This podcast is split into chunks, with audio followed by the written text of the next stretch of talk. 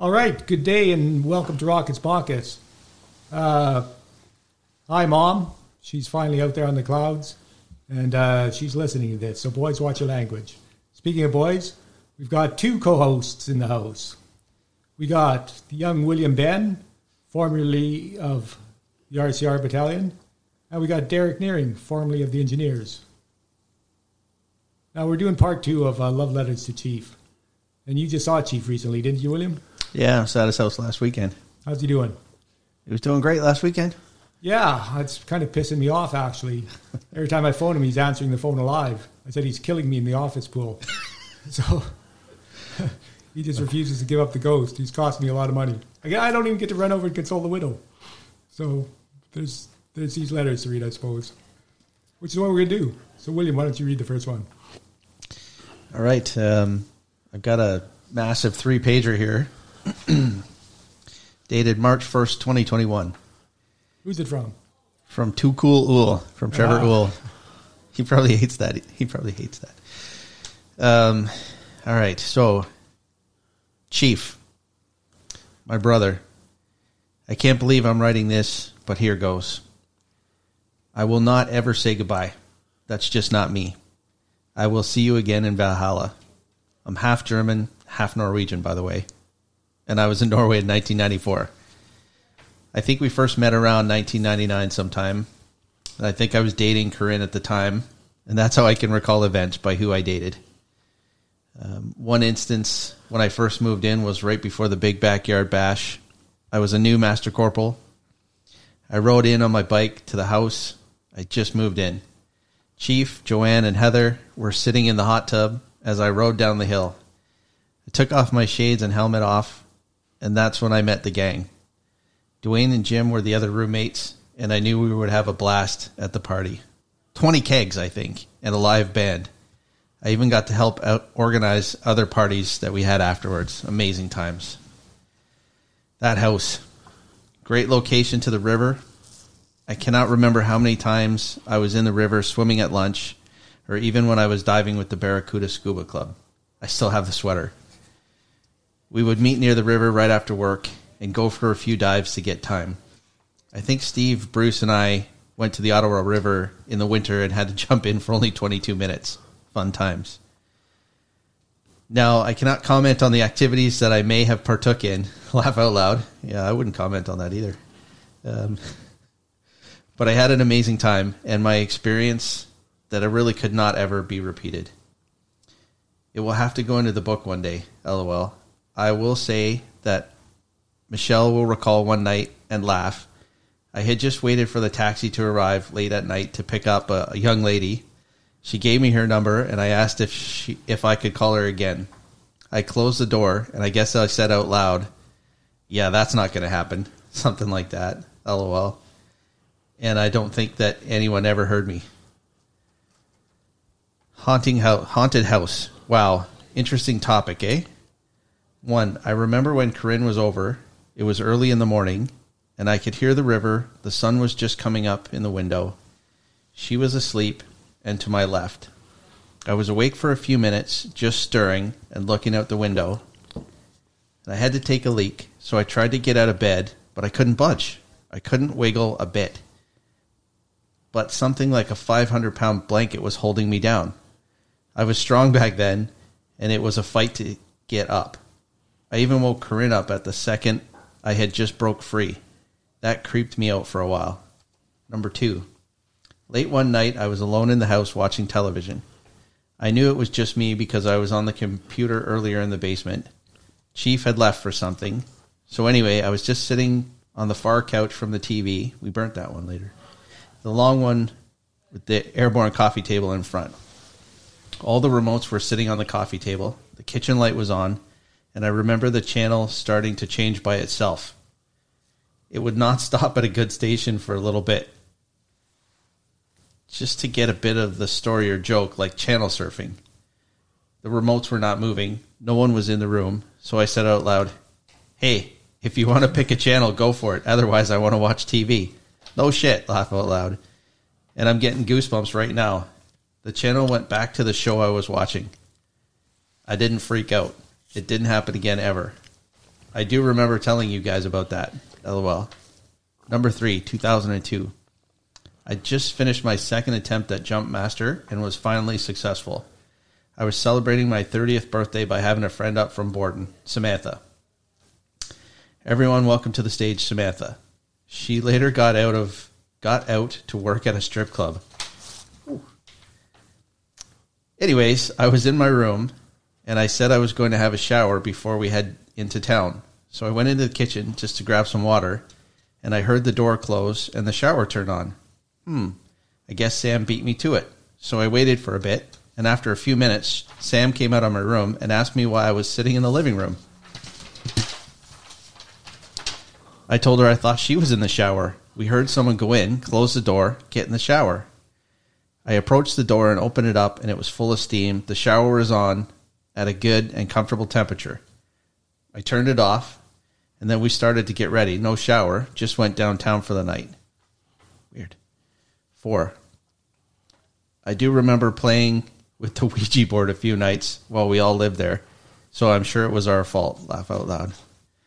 Babysitting the kids and lady, holding your daughter while you two were shopping in IKEA in Ottawa. two thousand one. A whole bunch of us were in the same camp in Dvor in Bosnia. Fun times.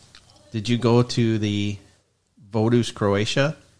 With Bruce, Kimberly, and I? Question mark. Scuba trip while we were in Bosnia. Oh, my God. We had a military escort to the border in our civvy van so we could go diving for the day. Chief riding the horse to the dental clinic on base, proposing to Michelle in the best way. You two were made for each other. I'm happy to have shared time with both of you. Michelle, you're an amazing person, and you deserve a page here. And that would turn into another week of writing and summarizing. Rhode Island modeling trip. Love it. Debating with the Americans at a house party. They didn't know about the White House burning down, LOL. Or walking all night to find a pub. And the only thing that was open was a gay bar. Of course, we had to go in for a beer. Of course. Noticing a theme. Ice diving in the river in a wetsuit at night with Chief. Was that Ottawa or Petawawa? Question mark. It was underneath a marina, and we were looking for treasure.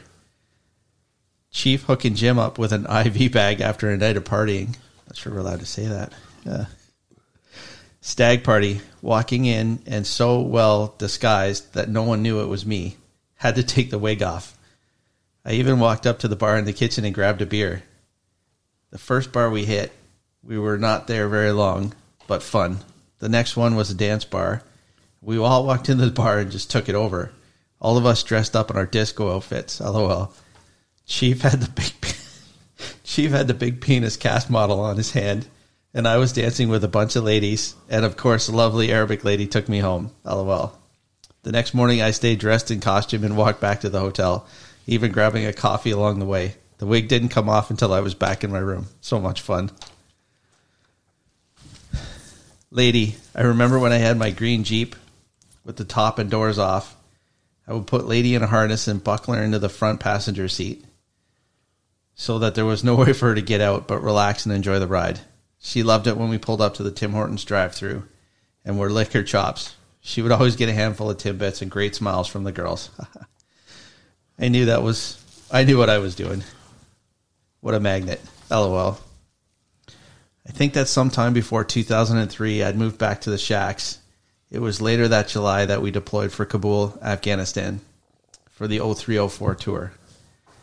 We lost some good friends on that tour, and I think that was my first big experience with losing a friend to war. It still affects us all, and that's okay. It builds character. I rebadged to P B C L I in February of two thousand four while everyone was on leave, so I didn't get a good chance to say goodbye to everyone, but that's life.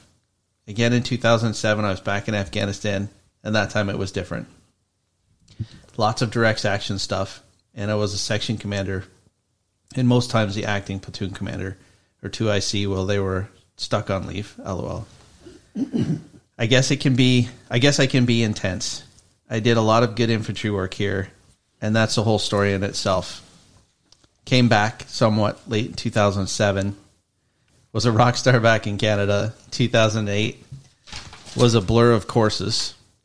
uh, M F P, military free fall, uh, military free fall parachutist in Trenton, uh, teaching basic para, the warrants course in Gagetown, promoted to warrant in two thousand nine, started dating Courtney in two thousand nine.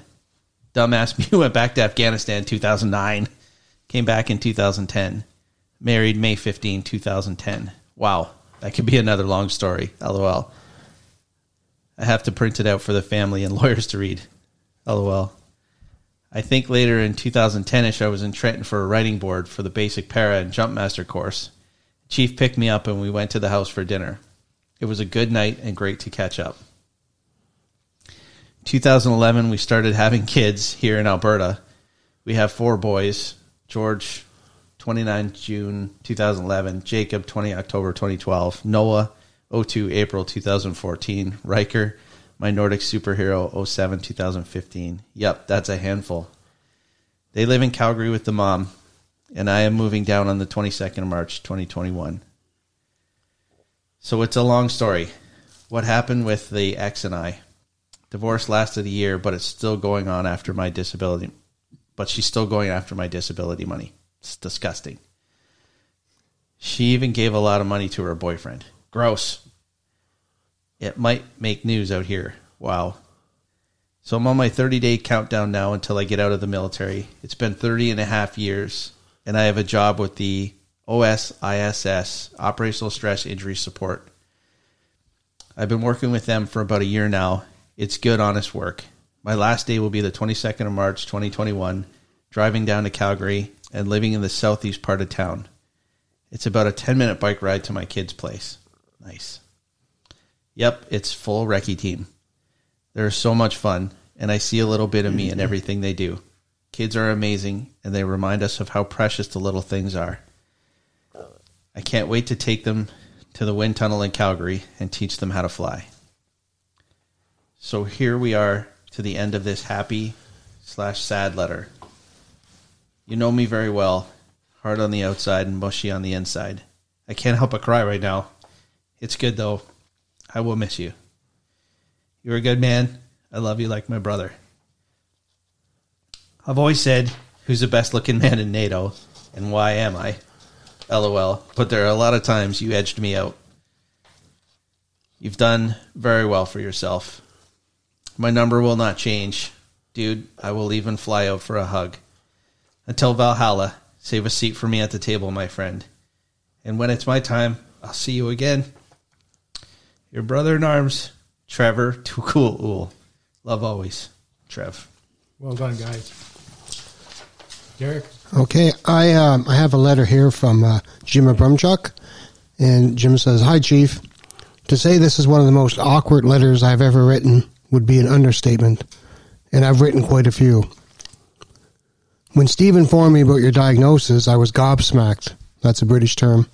And my own sense of immortality went down to shitter again. I'm at the age where a lot of my friends and peers are getting on, but when I hear about you, it's especially hard. I remember when you got to field M as a young no-hook. You were cocky as shit, but reserved. You had...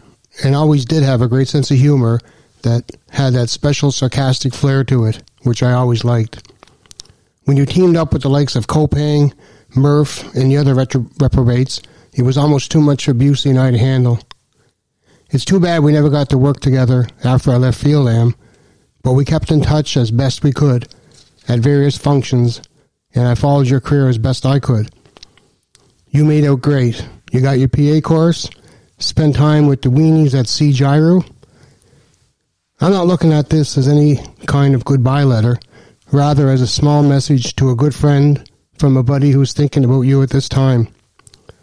Hopefully, after reading this, you'll have a smile with that shit-eating grin you have, and reflect on some of the good times we had on and off duty and on exercise all those years ago. Keep your chin up, Chief. It's not over till the fat R S M sings. Anyone we know? LOL.